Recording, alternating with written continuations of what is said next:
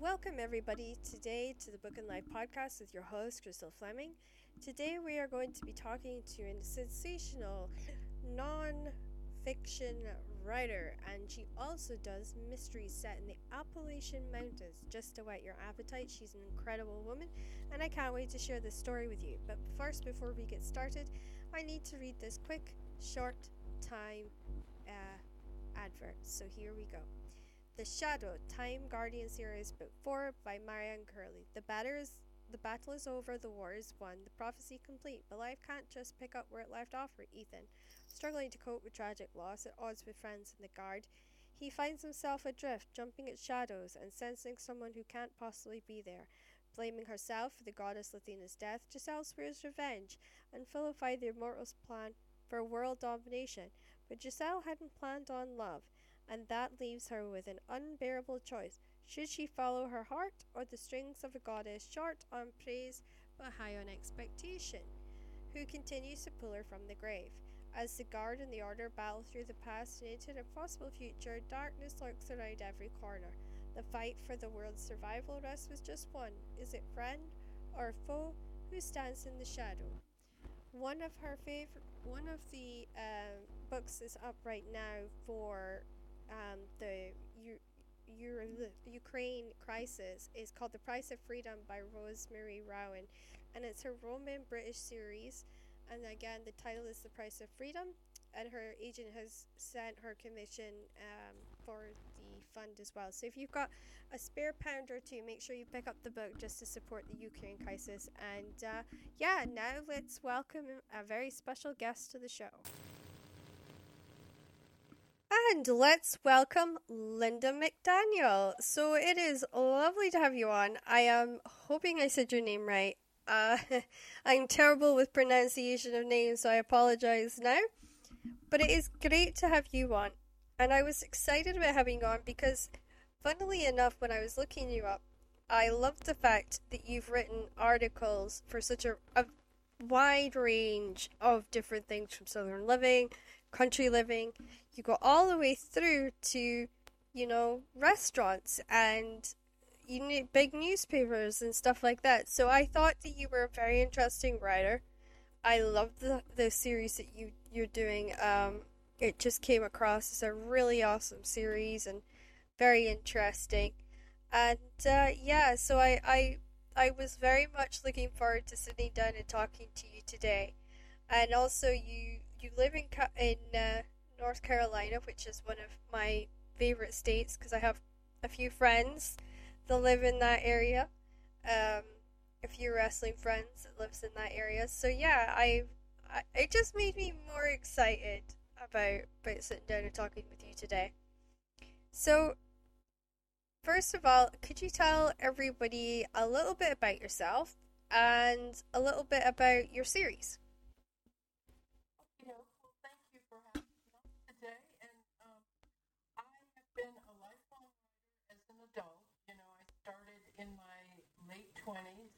And I've been writing forever.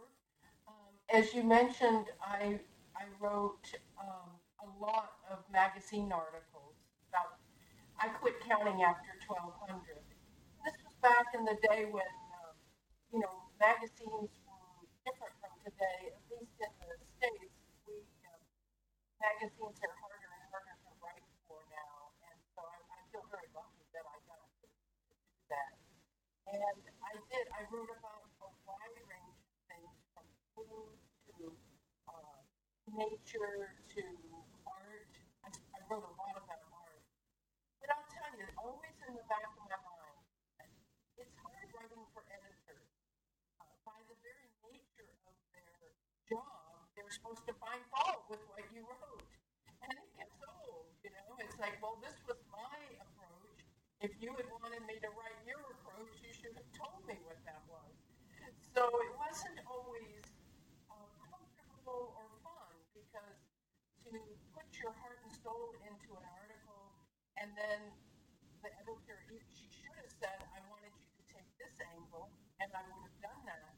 But she leaves it to you. So there's a saying amongst us writers that um, you don't know what an editor wants until you find out what she doesn't want. And so it was, It was a good time in my life, but when I decided to just take a leap and write fiction, can't tell you how thrilling that was to write exactly what I wanted to write. Nobody was editing it, and, and I did some nonfiction too, some nonfiction books about writing and about nature that, um, you know, I could just do what I wanted to do, and that's been the past 15, 20 years, and I've really enjoyed that. So uh, my fiction series is, is like my heart and soul. I, I put everything I've got into it. It does uh, cover the years, so to speak. I mean, it's inspired by the years I spent in North Carolina in Appalachia. And uh, it was eye-opening, life-changing, uh, sometimes so hard it made me cry, but I look back on that and it was just like birthing tears or whatever. I, I, I just learned so much and I became who I really am instead of what my parents thought I should be. So, um, so this series is now, I'm, I'm working on the eighth book. Wow.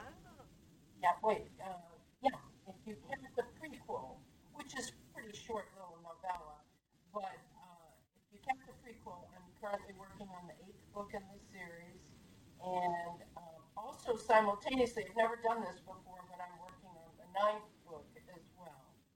And Wow. so uh, I'll tell you about those later. But that that's what the the stories were inspired by the mountain people that I met. And I don't know if you you know about that this, but in America, Appalachia has always had um, a stigma to it. Uh, people look down on some of the mountain people. Well, my experience was just the opposite. It was, oh, sure, I met jerks there just like I meet jerks anywhere, you know, so it's not like they're perfect. But a lot of the people are lovely, lovely people, and they taught me so much about generosity and honesty and art and craft. And It's a, a region rich in that, and music. So it was an uplifting time for me, and I put that into mysteries. These are all mysteries because I'm just addicted to, to mysteries and uh, love them. And so it's a it's a real pleasure to write and um, spend time with my imaginary friends. They were a godsend during the lockdown, and um, so it, it's uh, I'm very happy time I spend writing. I love that you said that they were, you know, it was great for during lockdown. I had two lockdowns, so I know I know the pressures of that. Um, and it, it is hard. Did you find that lockdown sort of had an impact on your writing and an impact on what you did, or not so much? You know, not so much. I, I'm I'm relatively introverted anyway, and so I um, just kept doing what I always do. Now, I mean, I miss the, the just getting out and going to a coffee shop. I miss, uh, you know, seeing people or going to uh, things, even you know, social things that are like where there's too many people and so they couldn't meet and that kind of thing. But as far as my day-to-day life, it didn't feel all that different. Yeah.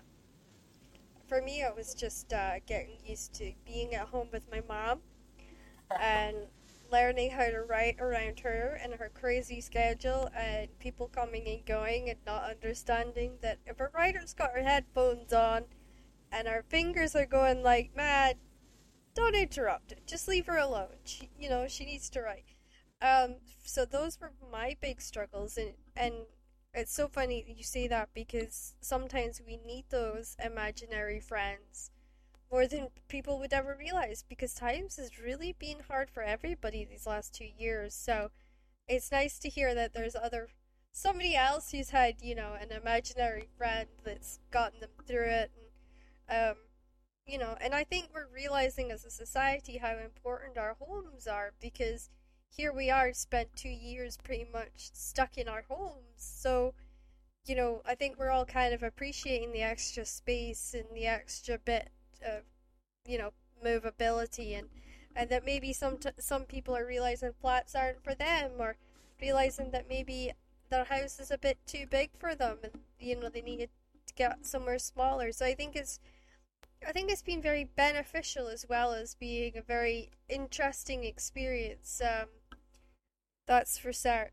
So, you were talking about being up there and meeting the people and being able to write it as a mystery. Did you think about writing any other, like these stories in any other genre, or was it just an instant, it has to be a mystery, I can't put it in any other genre? Yeah, the latter. I, I, I just like mysteries. I, uh, I feel like a bit of a Philistine saying this, but I'm not that keen on literary writing because I miss the who done it. You know, I miss that yeah. something happening that's drawing me into each page. Whereas when it's uh, more literary, I, I, mean, if it's beautiful writing, that's one thing, but uh, it doesn't have that pull me into it factor. So I never even considered anything else. In fact, I was thinking, well, gosh, do do I always want to write mysteries? And it's it's not that I wouldn't want to write something else, but I just I just don't think I would find that suspense and that draw that I get from mysteries. Very true. I could see you doing a thriller, though. Something tells me you could do a really good thriller. Well, I consider. I mean, even though it's a different genre, but I consider it similar in in that vein of like, oh, what's going to happen next? You know. So yeah, I yeah. guess I could do that. I, I just I always I always pictured you writing this really good thriller and all of us sitting around the sort of campfire as you read the first chapter to us all, and we're, we're all just we're there the next morning. You come out, we're all still reading, you know, under the stars with our little torches and stuff. So, yeah, I, I don't know why, but when I started reading about you, that was the instant uh, little picture I had in my head. So, yeah, that that's a good idea for uh, a nice little book launch. You know, hire somewhere nice, just invite people up. They just rent a room and you know they can get the book before anybody else. I think that's that's a lovely idea. Would be fun. So you're on the sixth book. Now most people will be saying, "Wow, that that's something to take on." Was six books planned, or was it just a case of you read the first one and then it kind of snowballed? Again, the latter. Uh, I really didn't think anybody would would read my first book. I, I it was in the process uh, for 15 years because of, I guess, lack of self confidence. So to all those writers out there who are maybe struggling in the same way, just don't listen to that stuff. You know, uh, yeah. just do it. And I did it, and I put it out there. And now there wasn't a twist to it. Um, Della, there's two characters. Della is someone sort of like me. She's a former journalist, and she now owns a country store, and uh, she moved to the mountains. Native. And then Abbott Bradshaw is uh, a young man in the first book who's struggling to find who he is. He's, got some learning disabilities, they think Right. So, um, uh, anyway, uh, I didn't know if anybody would would enjoy this, but what I found out is they absolutely loved Abbott. So I just lowered Della, who was me. I swallowed my ego and let her play a lesser role. And Abbott is now the star of every book that follows. And I, I see reviews on Amazon that say, you know, I could read anything that Abbott's in because people just, and I don't know, he just showed up one day and I don't know where he came from. He's obviously a composite of me. Uh, yeah. I am in there as far as um, he has a, a real, uh, you know, he's trying to find his place in the world and what's okay to do and what's not okay to do and all that. But he's also just a new friend. I, I don't know where he came from, but he certainly has captured the hearts of some readers. And so now, uh, to, to get back to your original question, I thought that first book was going to be it. And then, yeah. like I said, I liked playing with my imaginary friends, and gee whiz, they liked Abbott. So he stars in the next book. Dick was in it, but it's only his voice. They share voices yeah. in all the other books, but um, he's the only voice and point of view in the second book. And um, so it just evolved from there. I like that. I do. I like that. So, how did you find writing sort of the, I always say the stru- the hard bits like the policing and the procedural parts? Did you did that come easy to you, or, you know, was that a bit more of a struggle? Well, I cheated because I it would have been very hard to me, and I'm not. I love that, that you cheated. and I'm I'm not the type to call up the local police department and say, "Hey, can you help me out here?"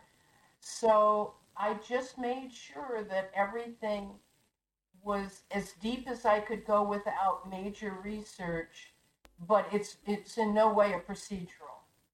Um, yeah. So there's um, good cops and bad cops, and um, but there it's all that part's pretty um, unimportant. It well, I wouldn't say unimportant, but it's those characters don't have starring roles. No, they're minimum is what you're saying. They're minimum mm-hmm. Yeah. No, that that makes sense. I actually, for mine, went and got a retired detective. Good for you. And harassed him periodically, and I went.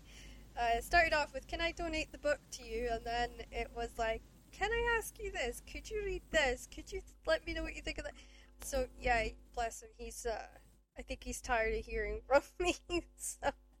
Well, but it was good. good. it was good because I wanted to, to make that, sure so. it was exactly how he would handle the investigation. So it's it's I, I feel it's important. I or at least I thought it was important. So yeah. Sure. Uh, so could you tell us a little bit about your current release and uh, what do you find the most exciting about Deep in the Forest? No, sorry, Up the Creek. I'll get it right. Up the Creek, yeah. It just came out June 9th, so or June 7th. So you, you can be excused. It's it's a brand new one. So um, well, let's see. Um, just as an aside, uh, you mentioned Deep in the Forest, and, and that one's actually set in England and, and a, a wee bit in Ireland, but um, that was a, yeah. a, divergence for me. But um, anyway, uh, Up the Creek is back in Appalachia, and um, Abbott finds uh, a man uh, almost near death in the creek that runs along his property line. And um, the thing I really enjoyed developing was taking his he, he's an innately kind person, but of course he struggles with when's it good to be kind and when do you have to be a little tougher, and so he struggles with that. But throughout the book, uh, the man has amnesia, which is just a great tool. I loved it. I just loved using that. You know, it's an old uh, um, tool for writers and screenwriters and everything, and I can see why because it's just delicious. You you can you can have anything happen because this guy doesn't remember who he is. And yeah. so gradually he does, and Abbott's uh, suspicions and concerns are assuaged. And um, I don't want to say too much, but um, they come to understand one another. And that's really the mystery. I mean, there is yeah. some mystery about how did he get in such bad shape, but the overriding mystery is who is this guy? Is he good? Is he bad? And what will he mean to Abbott's life? And yeah. um, I enjoyed that immensely. And could could you tell us a little bit about your upcoming release? Because you've got one, as you said, you're working on the uh, seventh. It'll be the seventh book release. Yeah. Um, So- I, I've lost. I think it's counting the prequel. It's the eighth and ninth, and um, the eighth book is going to be a, a Christmas novella, and oh, that's it. Yeah, it's it's uh, it's gonna be maybe it, it's got a mystery. Um, Abbott is a woodworker, and his son, who's by now, um, all the books have aged. You know, each person. I mean, they they Yeah. chronologically aged. So Abbott is now forty instead of fifteen when we first met him, and he has his own family, two boys, and his oldest older boy has um, asked for him to make him a dresser. And Abbott, you know, he has to pay the bills and he's making all these woodworking things for clients and he keeps putting his son off and he feels bad about it. So he buys a second-hand one and refinishes it. And when he's working on it, he finds that one of the drawers in the dresser has a false bottom and a diary falls out. And it's a very old diary. Uh, I, I, I think it's like 50 years old. I'm not sure. Yeah, I'm not. I'm, it could be uh, uh, more like 30 years old.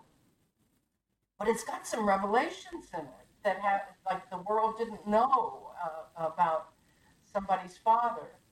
And so Abbott and Della go snooping to find out, you know, what happened? What's the story behind all this? And there's no murder, there's no big crime, but um, there is a mystery. And um, and then there's some other things, some character development that happen where some loose ends are tied up and some nice things happen. You know, it's Christmas after all. And Yeah, so of course. uh, I'm going to enjoy working on that. And then the next book, which will come out not simultaneously, but very close, which is unusual. I don't usually do that. But I, one of my readers mentioned um, that I should write a cookbook based on the food that's in the uh, series. And I hadn't realized how much I wrote about food. But um, as I, I've had a lot of readers say, boy, you really must like food because it's always in your books. And, and I thought, well, who doesn't like food? And yeah, I do. And so I do that I- myself, so yeah. But that—that's—that's my cheat. That's my cheat to remind me to eat. It's not that I love food. It's like, right, okay, if I write a meal here, I can take a break and go and actually eat something. So it's more of a reminder for me, and I have to keep reminding the readers that us as writers, we have to almost sit down and put in meals, bed, so that we remember to go do these things ourselves. Oh, that's cute. Yeah, I I don't have that problem. I've never missed a meal, and um, nothing. Yeah, I, I do that if I'm me- really into a book. If I'm really into writing it, Is right? everything goes out the window. I'll forget to feed the cats. I'll forget to go to bed. I will literally get dragged through by my husband kicking and screaming.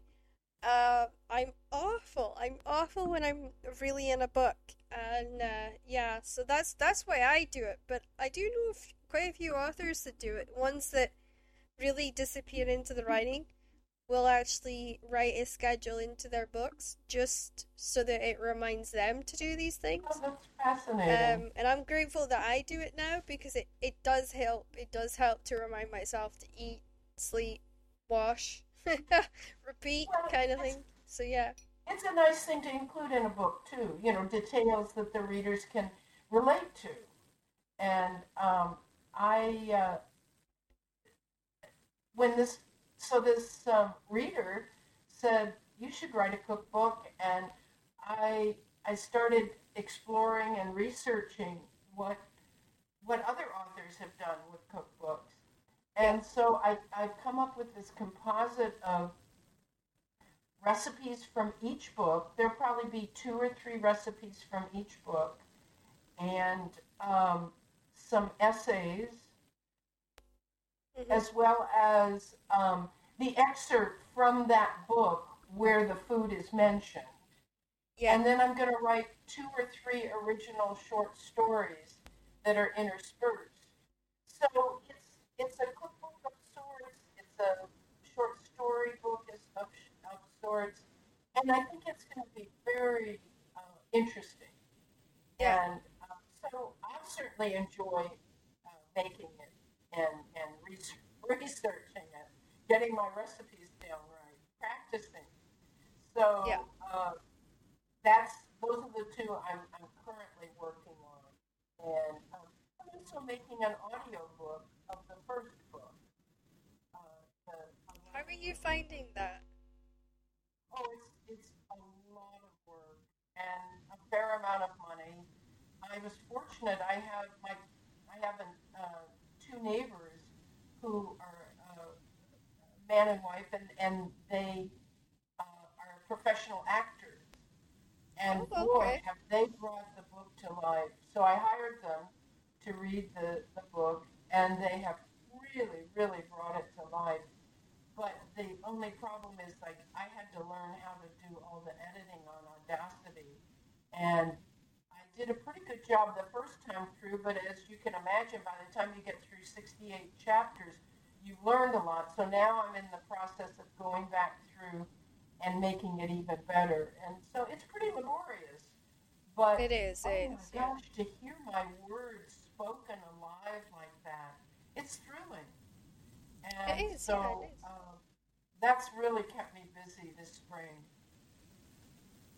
It's beautiful. Yeah, I love. I, I love to hear when people are putting that effort in and are learning because authors we actually learn all the time because we have to learn about how to read the markets and we have to learn about grammar. We have to learn about how you put together the story and the character development process.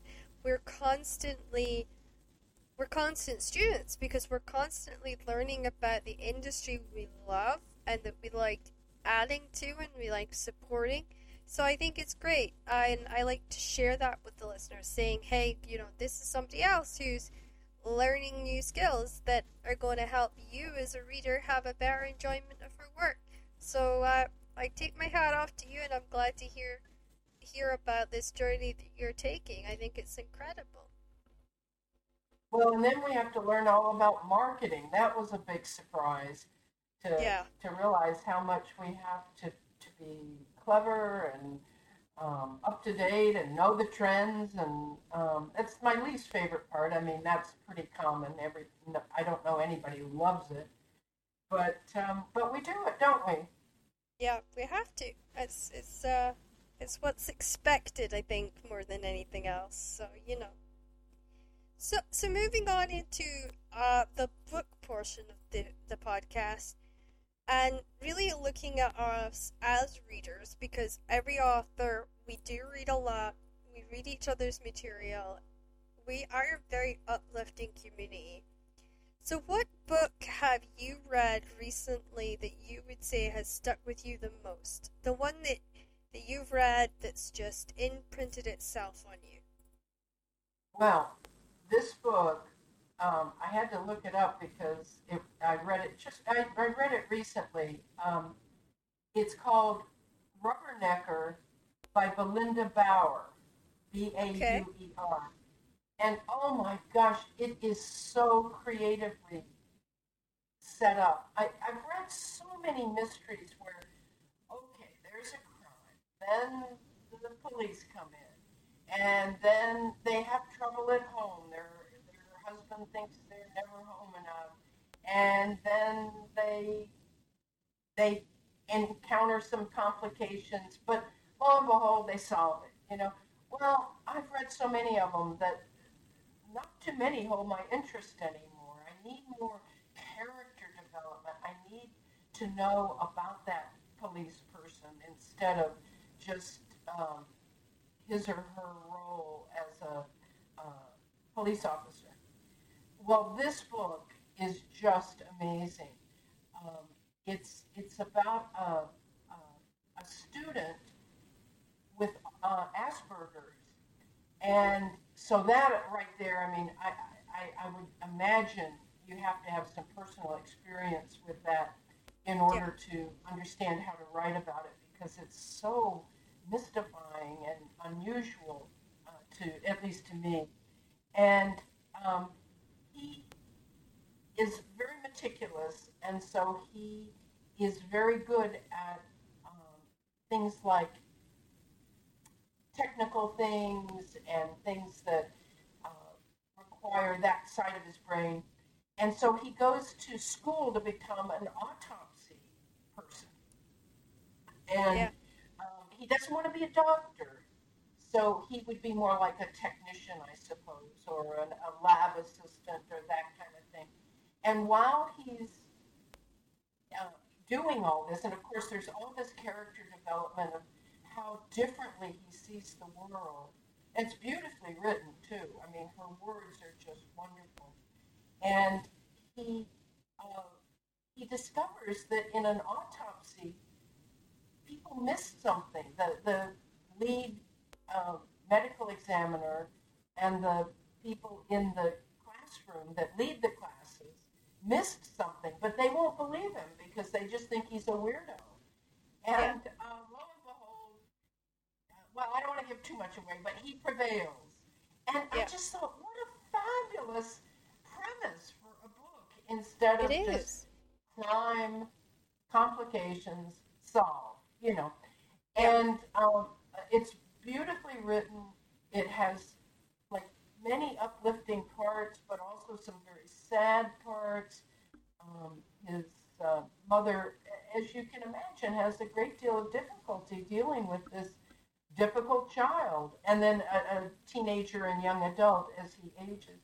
So there's a whole lot going on in this book. And I discovered it, I, I don't know if you do this or not, but I, I, I join these promotional sites that um, give away books free or 99 cents um, yeah. or whatever. And I have to admit, most of them seem like that they're not very good. And but I always, you know, hope springs eternal. And oh my gosh, was I rewarded with this one? And I le- I read about her. She's a screenwriter. I often like books by screen screenwriters because they really know how to tell a visual story. And uh, yep. uh, this was visual and fun and sad and poignant, and um, in the end, very uplifting. In fact, the ending is I won't give it away, but it is just so, um, well, if I can say it, it's real kick ass. I mean, it is just one of those endings where you just go, woo that was, that was really good. That, that's what yeah. you want to hear about books. You want to hear that excitement and love for them. And, and you know, I'm on a lot of ARCs uh, lists, so I get a lot of books before they're released. And sometimes I will have to muddle through some and then other ones I'm like, oh, thank goodness, this is amazing. I, you know, this is exactly what I want to read.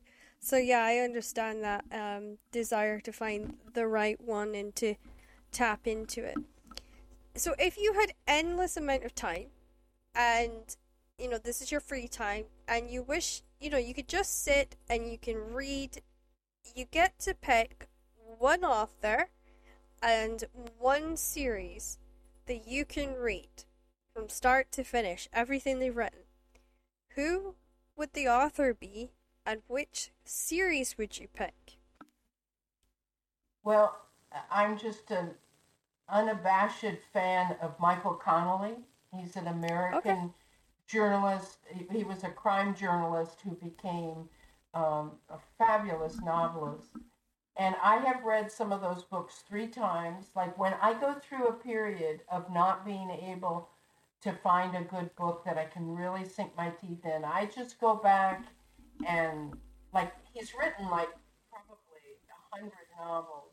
So I just go yeah. back to an early one that my poor old brain has forgotten most of the story. And um, I just enjoy it all over again.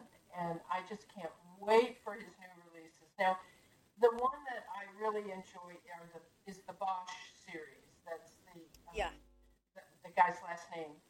And um, but I like the Lincoln Lawyers series, the Mickey Haller series. I, I'm not as big a fan of the one. Um, oh, I can't even remember the Jack um, he's a he's a journalist, and I usually love books about journal like where the protagonist is a journalist. But Right. those are okay. I like them. I I read them again, but um, not not as much as those first two. And Okay. my the number one would be Bosch, and and then Mickey Howard. Howard, yeah. Okay. So, um, uh, so that that's that's what I would do if I were had miraculously had tons of free time. I know, I know the feeling when you say that. Is there an author, past and present, who's influenced and inspired you to be excited about A, writing, and B, books? Yes, I I have to say, uh, P.D. James is uh, my mentor. Uh, Yeah. Oh my God, those books, especially when she wrote them, they to me they were literary. They, they were so beautifully written, and they just had intricate plots. I love Malcolm Dalglish. Um, I, I, just oh no, Adam. I'm sorry, Adam Dalgliesh. Uh, Malcolm is a musician. Um, Adam Dalgliesh. I, I just thought, and I, I read, I wrote, hmm, I read those decades before I got up the nerve to write my own, and Right. she, it was always in the back of my mind, if I could write like P.D. James. Now, I don't write like P.D. James. I think she's a much better writer than I am, but she she really really inspired me, and I've read I guess just about everything. Um, I wasn't as crazy about the Jane Austen um, spin-offs that she did, but um, I still I just loved everything that she wrote, and uh, I miss her. So yeah. Yeah. Yeah, I have a, I have an author like that myself, uh, Rachel Caine. She passed away a couple of years ago, and uh, same thing. I could not love her stuff more than I did. It was just like coming home and putting on your favorite pair of slippers. She just you just sank easily into her worlds and into her storylines and her world's just sort of you know it was like walking in through a bubble the next thing you know you were just swept away inside of it so um, yeah I, I understand uh, I understand what you mean when you say that so yeah um so when you go to a bookstore or if you're looking at a bookstore online what genre do you feel drawn to the most? Well, obviously mysteries. I they just hold my interest. But I also there's some nonfiction books. I'm um, uh, home and garden type things. I'm I'm quite the homebody, quite the um, amateur Martha Stewart. Or or as I read in a book, um, the it, it, somebody wrote the room looked like it was decorated by Martha Stewart's less talented sister. That's me. I like You know, that. I like those. good. I like those nice things. I don't have her panache for all those things, but I like Yeah. You know a home to feel nice, and um, I like to cook, and and so I look at cookbooks. I mean, I have so many, and and frankly, I, it's so easy to find recipes online, uh, much easier Yeah, than is. looking in indices to try to find that recipe you, you love.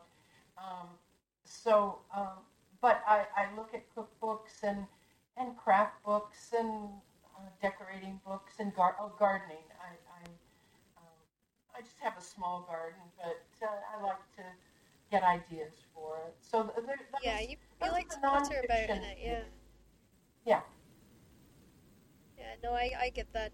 I'm I'm you know my mother and my mother-in-law the same. They have gardens that they putter around in, and they you know they they spend a lot of time in there. And, and I just sometimes say to myself, oh, I wish I could do that, but I just don't have the uh, the energy to do it, and I don't know where they get all the energy to to do all that uh, on top of everything else. So yeah, I think it's a, a good testament to uh, the wonders that they you know that they can achieve.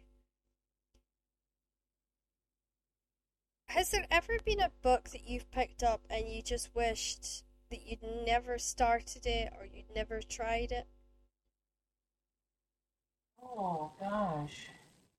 No, one doesn't come to mind, but I, I do recall an experience where I I read a book and I, I don't even recall who it was by, but I was so appalled by it that it was so dark and so gruesome and and you know there's a place for that. There's people who enjoy that.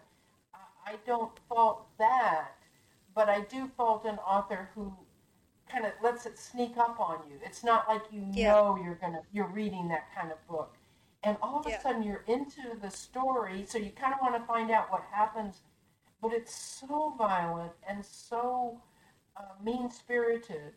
Uh, I remember once I don't read I don't leave bad reviews anymore. I guess because I hate getting them, but Yeah, um, of course. but it's also um, unless it's something that really does seem wrong with the book, I wouldn't do that because there's so many different tastes, and who am I to say it's a bad book because of that? But I do remember I dashed off a, just a grief-stricken review because I felt that this book was was wrong. You know, it should have alerted me to that it was this kind of book or something like that. But that was ages ago, and now I would just toss it aside or or click and delete it from my library. Um, Yeah, I, I so think it's no, I don't. I don't remember a book other than like that experience. yeah, I think I think we all have that. Whereas I have a tendency not to read blurbs, so sometimes it's my own fault because I should have read the blurb and I didn't, and I'm like, "Urgh, okay, I should have looked before I started reading this one, obviously. Um, but sometimes not reading the blurb actually kind of gives you a nice little uh, a little experience because you you're almost totally blind to what you're reading, and it it allows you to just sort of enjoy finding out what's happened as you go along. And yeah i really i liked that. I really did. And i thought that was a lot of a lot of fun. And uh, so I, I i know what it's like to get caught and you think ah how Yeah. silly was i not reading that but yeah so moving on into your into the writing portion of the co- podcast we're going to kind of dig into you know what writing you used for your series what writing you know the, these are the, the conversations and the topics that really help a lot of writers out there who are essentially trying to find their confidence they're trying to find themselves and they're trying to work out you know um, how this is going to go. So uh, let's get into it. How did you go about creating the obstacles that you did for your book? What how was the journey for you? Like how did you set up that atmosphere so you could write it? You know, I I came to writing fiction very late in my career, and so I had already learned the basic skills of storytelling. Um, I, I think the best place to go is to understand the structure of storytelling. And that's your, you've got to hook your readers, and then you've got to develop characters, and along the way, you interject complications that put them to the test. And then you have some resolution. You can have resolution midway of a few things, but then the main problem still continues. I find that very satisfying to read and write where there's some resolution midway so that readers kind of go, oh, that's nice. Yeah, but what about such and such? And so then the story continues. And then, of course, you have your denouement and your ending. And storytelling structure will, will guide you. And, and if you just look at that basic outline of what I just said, then you'll know, oh, you know, I didn't really hook my readers. Or, gosh, I haven't told them enough about my characters. And then, of course, the all important complications and conflict. Uh, they just have to be, the story has to be peppered with those. Uh, Yeah. One big one, some smaller ones. And so I think that simplifies things. You, you're not starting from scratch. You're not like, oh my gosh, I could write anything in the whole universe. You've got your your story outline. I mean, um, well, I guess it's an outline of sorts, but your your story steps. You've got And- your peaks and your your downs, yeah. Yeah, and and then then then you have something that you can that's doable instead of like, oh my gosh, I could write about anything, and and then you just let. I, I'm a big believer in the muse, and I don't think that she is just something that shows up to talented writers. The muse is there if we listen and allow.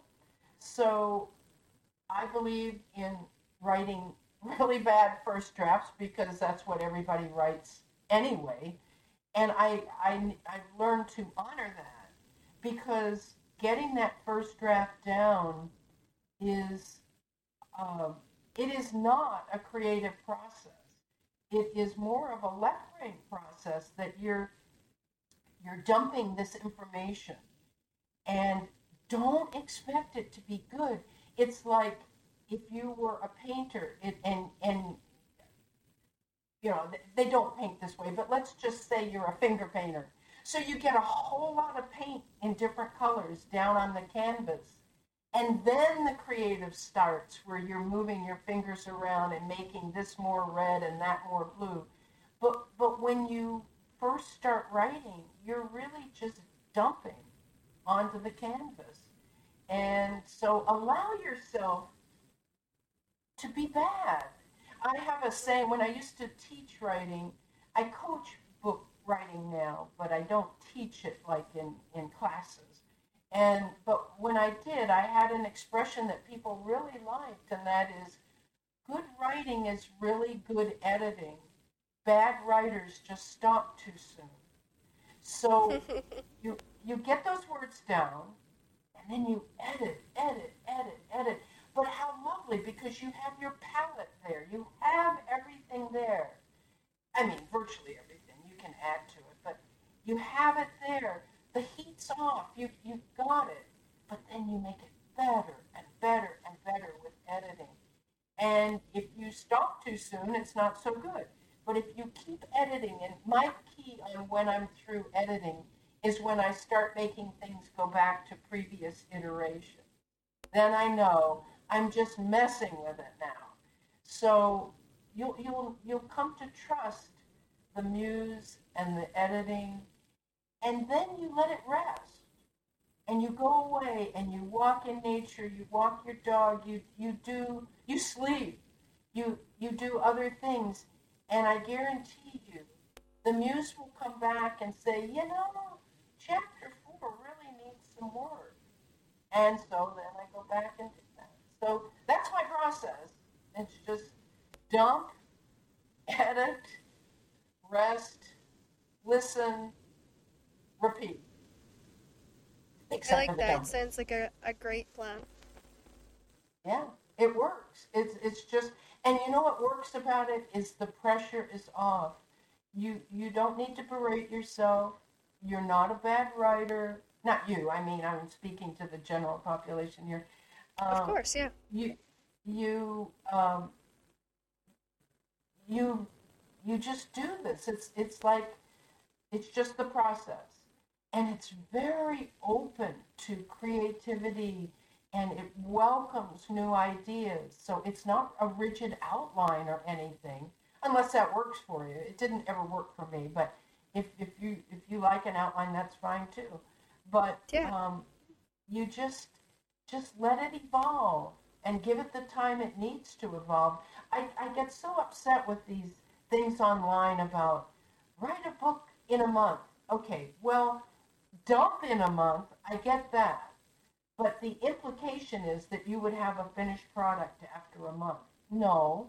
Spend the month dumping and then edit, edit, edit, Yeah. edit, edit. I think I think a uh, lot of those um, things that you're talking about really is about just getting words on the page. It's not about having a fully, you know, a full print, you know, print book, uh, you know, publishing ready book. It's um, it's about getting the words down. It's about you know, constructing your day so that you're more disciplined, so that you're constantly got a target to reach for every day, so that you're not waffling. I suppose is is the better way of putting it. Um, and I, I can understand that. I can understand why why a lot of people would find that helpful. I also think it's it's kind of bad for some people because it, it really acts like a, a you know a sort of albatross around their necks because they're like oh well yeah I really need to really need to go on and do two thousand words today or I need to do fifteen thousand words today. I I can understand why people would struggle with it. Um, so I agree with you in that regard, but I, I do know that 90% of it is just because they're hoping to kind of teach people to get themselves in a very strict um, regimen and you know make the make them have a regimen that allows them to get 50,000 uh, words down in a month. Um, you know, so I get it. I do, I get it. Mm-hmm. Yeah, whatever works for you. I mean, I, I, I do know that that is what, what Nano is for and, and what, what a lot of these sites are for. Um, it is just a case of trying to encourage the writer to keep going and to keep doing what they're doing. Um, but no, I, I, I like how what you're saying though, and I like the idea that you know the way that you've put it together. I think that's it's lovely to hear that, and it's lovely to hear um, somebody else's view and opinion. What inspired you to enter the different genres with your own writing voice that you did? Was there anything that particularly drew you to those areas? I'm not sure I understand that question. Um, you know, I'm I'm strictly in mystery. Um, well, I, and, I was meaning because you you spent some time writing non-fiction. Oh no. And you spent time writing articles.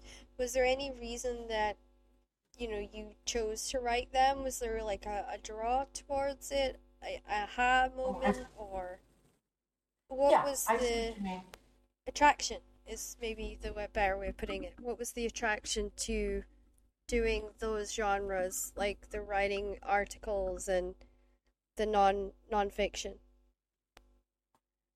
Well, I knew I wanted to have a writing career, and right. frankly, uh, it was the only way I could imagine earning a living from writing. Um, oh, okay. I wasn't clever enough to be like a um, uh, ad writer kind of person, but right. I felt like I could bring creativity to my nonfiction articles. I also felt like I could uh, reach the readers by telling them more about this person rather than just what this person does. Kind of get inside their head a little bit, I guess. And that really was great prep work for writing character development in novels. So I'm, you know, just prosaically, it was to earn a living, and that was the only way I could see articles and nonfiction books uh, could could do, you know, is to contribute to my income. And then, uh, as I mentioned, um, you know, I just grew weary of writing for other people, and uh, I went out on a limb and the coaching also augments my income. And so yeah. between all that, I'm able to, to pull together a, a livelihood. It's, you know, I don't know too many average, right, you know, everyday writers who are getting rich, but it, it's a it's a good life, and it I, is a good life, yeah. It. Yeah. When you're when you're writing your your mysteries, is it like a jigsaw puzzle that you're having to put together, or is it like a movie for you?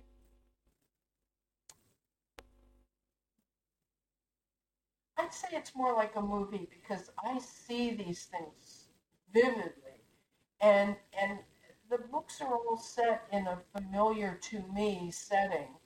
Uh, I owned a farm many many years ago in Appalachia, a small farm and so Abbott lives on the farm, and his workshop is in my old barn and that he's redone. And, you know, all those things are very familiar to me. And the town is, uh, in fact, the, the general store that Della owns, I lived next door to. So they're so visual to me that it is like a movie. And I'll just, if I'm having trouble, I'll just close my eyes and, and see what I think they'll do next. And um, uh, so, yeah, more like a movie.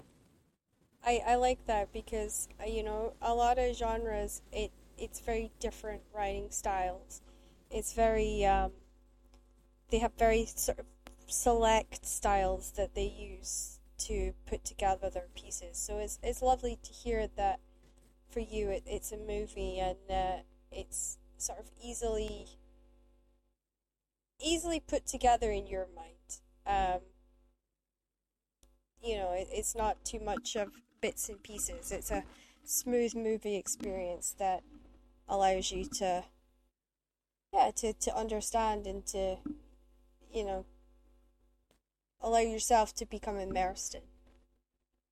Yeah, and you know, just I'd like to add another tip for your listeners, and and that is that um, there's some you, you, just Google it. it. It's there's some wonderful tips from screenwriters on yep. how to write novels.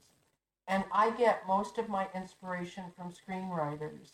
I used to go to the movies all the time, and then the lockdown and all of that changed it. And I, I, I, I have to admit, I don't think they're making very, very many movies for my uh, age bracket, I guess you'd say, or my sensibilities. But uh, I learned a lot by osmosis from watching really good television series, watching movies, studying what screenwriters do to draw the audience in. I, I can't think of a better inspiration. If you're ever stuck, just go rewatch your favorite movie and study it. How did they draw me in? How did they develop characters? How did they develop suspense? Um, great. I, I know that well, yeah. Yeah. I, uh, I'm a screenwriter, so I, I know the understanding of, of breaking it down and making sure that you're creating something that both you can visualize and a director can visualize and because you're not really writing uh, that scene for yourself you're you're very much writing it for for a lot of um, people you know you're writing it to give an experience um, so you know because you've got to you've got to get the producers to like it, and the, you've got to make sure the directors like it, and the network advi- you know the network executives need to like it as well, and and yeah, so uh, I get it. I I understand it. It's not easy to do. So yeah, screenwriters, you know, we they're about ticking boxes, and uh, and I think that really translates into novel writing as well.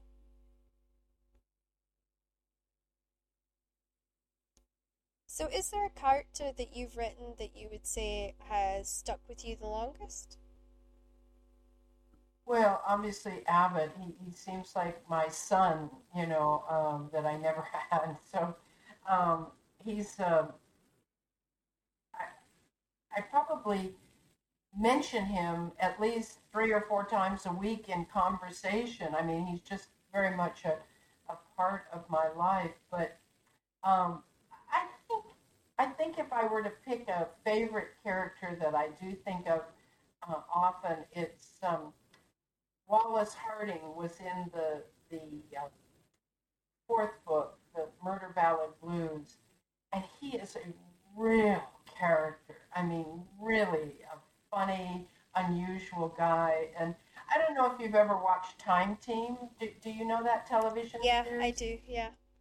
Well, he's he's named after Phil Harding, who's one of the archaeologists, and um, I just I, and he looked when I described him, he looks like Mick Aston, who's one of the archaeologists. I'm a big fan of Time Team, and so that was my little tribute to to those two characters that I think are just marvelous characters in real life. So I think about Wallace Harding from you know, more often than the other characters I've created. That, that is actually really nice to know because um, my mother was also a big fan of, of Time Team, so um, I had to watch it every Sunday with her. Sunday, late Sunday, you know, just before all the soap operas would begin. She would have the uh, good old Time Team on.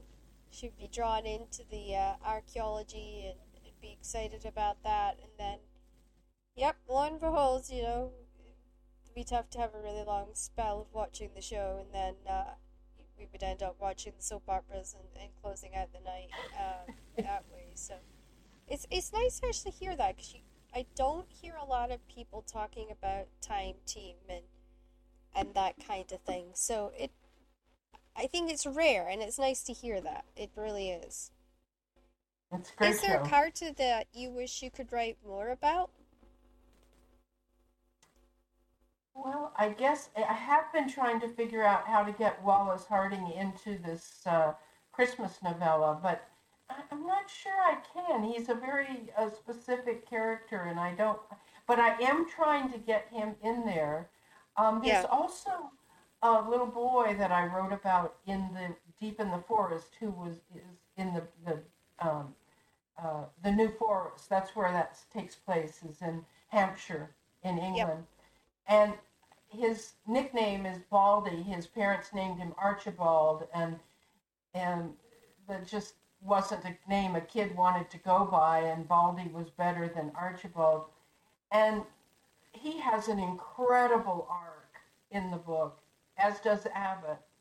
And um, I was thinking I'd like to have him come over, but the odds that this kid would get to make it to America is pretty slim. So, so I'm struggling with like how to have a legitimate uh, reprise of these characters, and so maybe maybe they'll show up.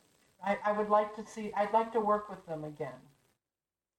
Yeah, like you director never- says, I'd like to work with that actor again. You know, well, I'd like to work with these characters again. Yeah, I no, I get that. I I've seen that kind of strange transformation as well. So, um, you never know. Like sometimes it just takes a spark, and and that character's with you, or you might even find a new one uh, that you never thought about exploring. Because I know for me, there's always characters people say, "Oh, well, could you write more about this person?" And I'm like, "Yeah, if it ever comes to me." So, what techniques have you found the most helpful? Was there ones, and also was there ones that you wish you hadn't attempted using? You mean writing techniques? Yeah. Yeah. Um, well, back in the day when I still listened to what other people said you must do, um, I did try to write with an outline, and that didn't work for me. But like I said, I know it works for some folks. Uh, I, I don't have a technique. I, the only thing, like I said, the only regret I have is that I didn't know a lot of when I started, so I struggled quite a bit with self-esteem and self-confidence. And, and if I could just mention a free resource, um, I wrote a memoir about my writing career called Words at Work. And it's free. It's on Amazon, free. And, and I, I just would love for people to get that because I put all of this down in, in writing, in stories, as well as some instruction. It Yeah. was written for a business writing audience, but it works for fiction as well because the issues are just about the same. And I would love for people to know that they don't have to worry that they're not good enough or that let a boss tell them that you can't do something or whatever. Um, we've all had it happen to us. And, this memoir of sorts uh, might inspire them to know, you know, doggone it, I can do it too. So I just mention it because it's free. I'm not trying to sell books, but just it's free. Feel free, because I mean, as I said, this is all about you and getting to know you and about your work. So, I always say if you if feel like one of your books might give them inspiration or help them on their journey, then always always mention it because you never know what might help someone. Mm-hmm. So moving into your life, now this is the part that everyone gets excited about because it's almost like they're getting to know the secrets behind the curtain. What is the first thing that you do when you want to de-stress from editing and writing? When you want to just close the door on it for the day and find a way to relax? Well, I love walking in nature, and I'm lucky to live in California now, where oh, there's just beautiful parks. I live uh, very near the ocean, the Pacific Ocean, and I I just go out and walk along. The, we have a beautiful waterfront here that's along a bay, and there's all these marinas and and some. It's not always sunny here. It's uh, we get a good good amount of clouds, but when it's sunny and the water's sparkling, and then we have huge redwood trees here that are, you know, 900 years old and huge. I just can't, I mean, it, everything just sort of fades away because of the magnitude of that ocean and those big trees. And I have a little dog. I'm a real dog fanatic. There's lots of dogs in my book. And uh, I, I take her out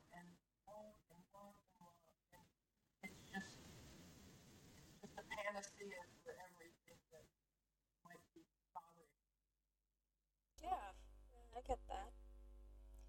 What hobbies um, do you enjoy, and is there any that you wish you could explore more?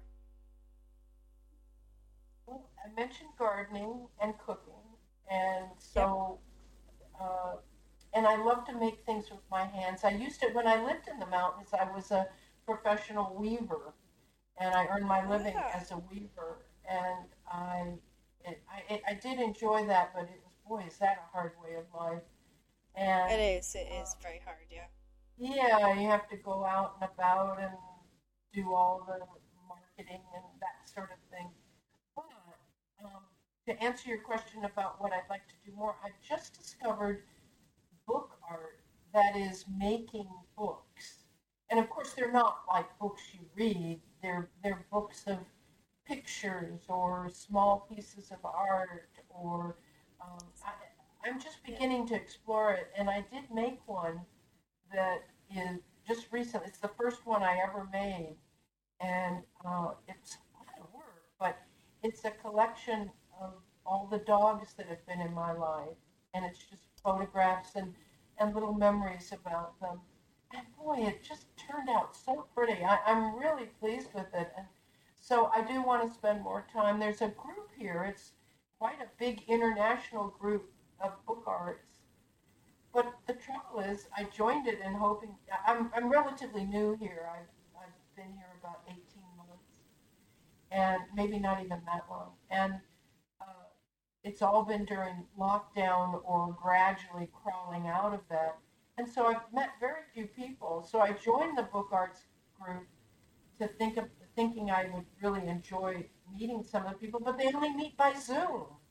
And I don't know about you, but I'm zoomed up to my ears, you know. And so yeah, it, um, it gets boring after a while. Yeah, yeah. So anyway, I will continue with that because I want to be conversant in the techniques, so that when they do hold Zoom workshops, it won't be Greek to me. I'll be able to. So yeah. that's what partly why I made this book. And um, oh, there's some lovely books on the and they really inspired me to try making them. And so yeah, so that's where what I'm looking at um, in the future. I, I think that's really awesome. Are you well? You've you've mentioned that you're a crafty person. Um, is there any crafts that you specifically do when you need to kind of clear the creative tubes out and get them moving again? You know, I'm I'm such a perfectionist that I don't find the crafts all that relaxing. I, find them worthwhile and I enjoy doing them when when the time is right. But I'm just so picky about how it looks and everything that I can't say I'm um, that that relaxes me. If I, you know, I wish I had the talent to do watercolors or something like that, where you know you, not that that doesn't take a lot of talent and, and um, perfectionism perhaps, but just doing a wash of the paint and seeing how it blurs in with another color and all that, that appeals to me. But oh man, I cannot draw the same. Uh, so uh, I don't, I don't, I don't really have a craft other than cooking and gardening, but not a, a paper fabric, uh, that kind of craft that relaxes me. Yeah, no, I get that. I myself have a long term illness known as idiopathic rheumatoid arthritis that makes me slow down and appreciate the day. What makes you smell the roses and slow down and just enjoy life? Um, well, just again, the being out in nature and um, just relaxing in the sunshine. And uh, I, I started this thing that I don't do it as much as I'd like, but I started a uh, breakfast picnic. I'm a big picnicker. I love taking food out into the woods, and, and I can't afford to eat out in a lot of restaurants, so I take my food and go out. And um, and you know, when I used to travel in England, uh, in England, I, I didn't get to. I went to Wales once, and I never made it to Scotland. But when I traveled to England, I would get such a kick out of seeing um, people pull their car over to the side of the road, get their little Primus stove out, and make tea by the roadside. I mean, I just thought yeah. that was the most charming thing I've seen. And so I, I, I remember that. And so I started taking um, a little stove with me to my picnics. And um, I, so I always had these lunch or dinner picnics. And then it dawned on me I could have a breakfast picnic. And so I take my little stove and I make pancakes and and eggs and coffee and and I start a little fire usually and and so I have two it's like having two burners you know. Well it's a lot of work so I don't do it as much as as I'd like but boy is that in the woods. It is. It's lovely relatively to do that. early in the day, hearing the birds and eating pancakes. That's good. That's life. That's that's what you call good life. That's that's living it up. Yep. What's your favorite place to curl up during the day? Is it like a garden, a cafe, reader's nook? Where do you like to go to just read? Well, I, I usually just read like in a comfortable chair or couch or something. But if I get to go out, you know, this doggone pandemic, um, I've forgotten. I mean, I, I love going to tea rooms or coffee shops and getting something and then and then reading there too. That's a real pleasure. Okay. I uh, I myself, it's uh, funny because I don't have a place at the moment to curl up in, so I'm busy trying to make a place that uh, feels comfortable and easy to lie in. And last thing that we get to do today is we're going to play the word game. And this is a word association game, so I will read a word off, and Lynda will come back to me with a word in response.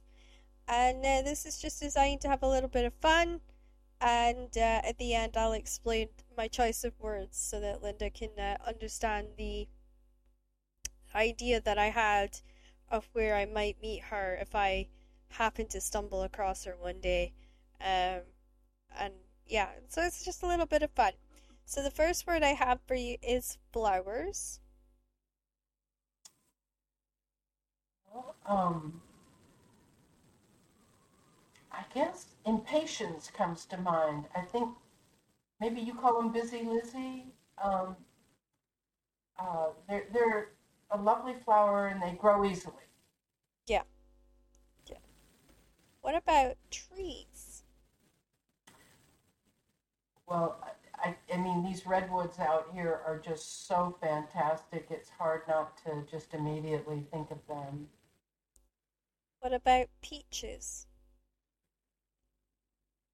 Well, I lived in Georgia a lot um, when I was younger, um, my, growing up with my family, and that's a, a state in the south of, of uh, the U.S. And um, so they're famous, Georgia peaches. They're famous for that. So I think of Georgia.